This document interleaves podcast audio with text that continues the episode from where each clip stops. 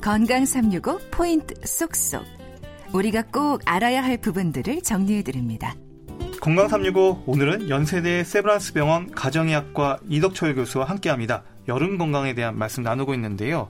교수님 그러면 여름 건강하면 사실 식중독을 빼놓을 수 없는 것 같아요. 그래서 여름에 특히 이 식중독에 대한 지적이 많은 이유가 뭘까요?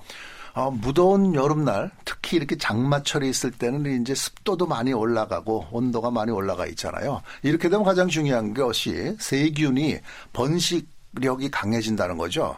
그래서 음식 우리가 흔히 먹는 이런 음식 들이 조금 바깥에 이렇게 놔뒀을 때는 금방 이렇게 어, 균들이 어, 많이 증식을 하고 이 균 자체의 문제일 수도 있지만 이 균이 독소를 만들어 놓기 때문에요.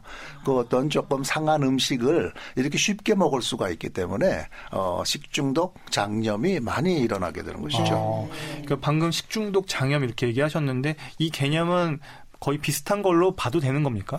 네, 비슷하기도 하지만 조금 이렇게 다르게 쓰이기도 하죠. 어. 이렇게 식중독이라고 하는 것은 어 이렇게 해서 세균이나 이들에 의한 독소 유해 물질을 먹었을 때 갑 갑자기 집단적으로 발생하는 어떤 그런 어, 질병들을 이렇게 주로 얘기를 이제 합니다. 아, 그, 그 반면에 장염이라고 하는 것은 대장균이라든지 이질균, 노로바이러스 이런 어떤 세균이나 바이러스에 의해서 생기는 장염을 이제 의미하기도 하죠. 그래서 이 두 가지가 이렇게 꼭 분리시킬 수는 없지만 이렇게 사회적으로는 식중독 그러면은 이렇게 단체로 이렇게 걸리는 것 같은 어. 그런 느낌이 있는 그런 질환이죠. 그러면 식중독 얘기 하셔서 궁금한 게 똑같은 상한 음식을 먹어도 어떤 분들은 다음날 멀쩡하고 네. 어떤 분들은 영락 없이 이 질병에 걸리고 이런 차이는 왜 있는 걸까요?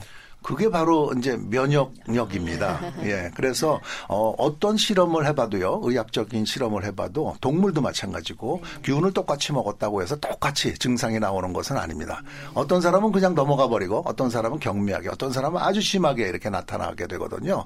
그렇기 때문에 이제 평상시에 내가 이렇게 균을 그 외부에서 균이 들어온 이게 독소라든지 세균을 넘어갈 수 있도록 내 몸에 있는 군사를 이렇게 강하게 만들어 놓을 필요가 있죠. 네. 예, 그 군사 즉 면역력을 강하게 만들어 놓을 필요가 있다 이렇게 얘기를 해주셨고요. 식중독을 의심할 때 이 보통 몸에 두드러기가 생겼는지 확인하는 경우도 많고요. 또 일단 지사제부터 찾는 분들도 많은데 이건 뭐 이렇게 하면 되는 겁니까? 어떻습니까? 어, 이게 두드러기하고 사실은 식중독하고는 어, 이렇게 좀, 그, 엄밀한 의미에서 완전히 일치하지는 않습니다. 어. 물론 외부에서 이렇게 잘못된 어떤 그런 독소가 들어왔을 때 내가 알러지 반응을 일으켜서 두드러기가 날 수도 있지만요. 반드시 두드러기가 있는 것은 아니죠. 그리고 이렇게 설사를 많이 하니까 사실은 탈수가 되고 그러면 좀 안 되니까 지사제도 쓰기도 하는데요. 어, 일부 의학적인 그런 연구에서 보면요. 이때 지사제를 너무나 많이 쓰게 되면은 그 병균 이 배출이 잘 되지 않아 가지고 아. 질병의 이렇게 경과 일수가 더 길어진다라고 하는 그런 보고도 있기 때문에요. 아, 아주 이렇게 심할 때가 아니라고 한다면 우선 지사제부터 먼저 찾는 것은 어. 좀 잘못된 방향이라고 할수 있습니다. 어, 그러면 또 거꾸로 식중독이나 장염으로 고생할 때 이제 하도 이제 설사를 많이 하니까 이온 음료가 오히려 그냥 약이다. 이온 음료 먹고서 좀 지키면 지켜보면 된다. 이렇게 얘기하시는 분도 계시고 아예 그냥 금식이 답이다. 금식을 하는 게 아무것도 안 먹는 게 이럴 때는 제일 좋다. 이렇게 얘기하는 경우도 있던데 이건 어떻게 보면 될까요? 네, 대부분의 식동 식중독하고 장염은 어느 정도 시간이 지나가면은 이렇게 자연적으로 치료가 되게 됩니다. 그때까지 가장 중요한 것이 탈수하고 전해질 이상을 갖다가 막아줘야 되는 건데요. 사실은 우리 구토할 때 우리 그 위 속에 들어가 있는 어, 분비물이 위액이 많이 나오게 되잖아요. 네. 여기에 아주 고농도의 전해질이 들어가 있는 것입니다. 아. 그리고 설사도 마찬가지고요. 그러니까 굉장히 중요한 우리 몸속에 꼭 필요한 전해질이 많이 빠져나가고 있기 때문에요. 이렇게 됐을 때는 이제 수액 보충을 해줘야 되는데 네. 병원에서 수액을 맞지 못 못할 때는 어떻게 할 것이냐. 가장 근접한 곳이 사실은 이온 음료입니다. 아. 그래서 이때 너무 맹물을 많이 먹게 되면요. 오히려 내 몸속에 있는 전해질이 농도가 이렇게 낮아지게 되잖아요. 이렇게 되니까 더 문제가 되고 아. 이온 음료를 그 섭취하시는 것이 좋겠고요.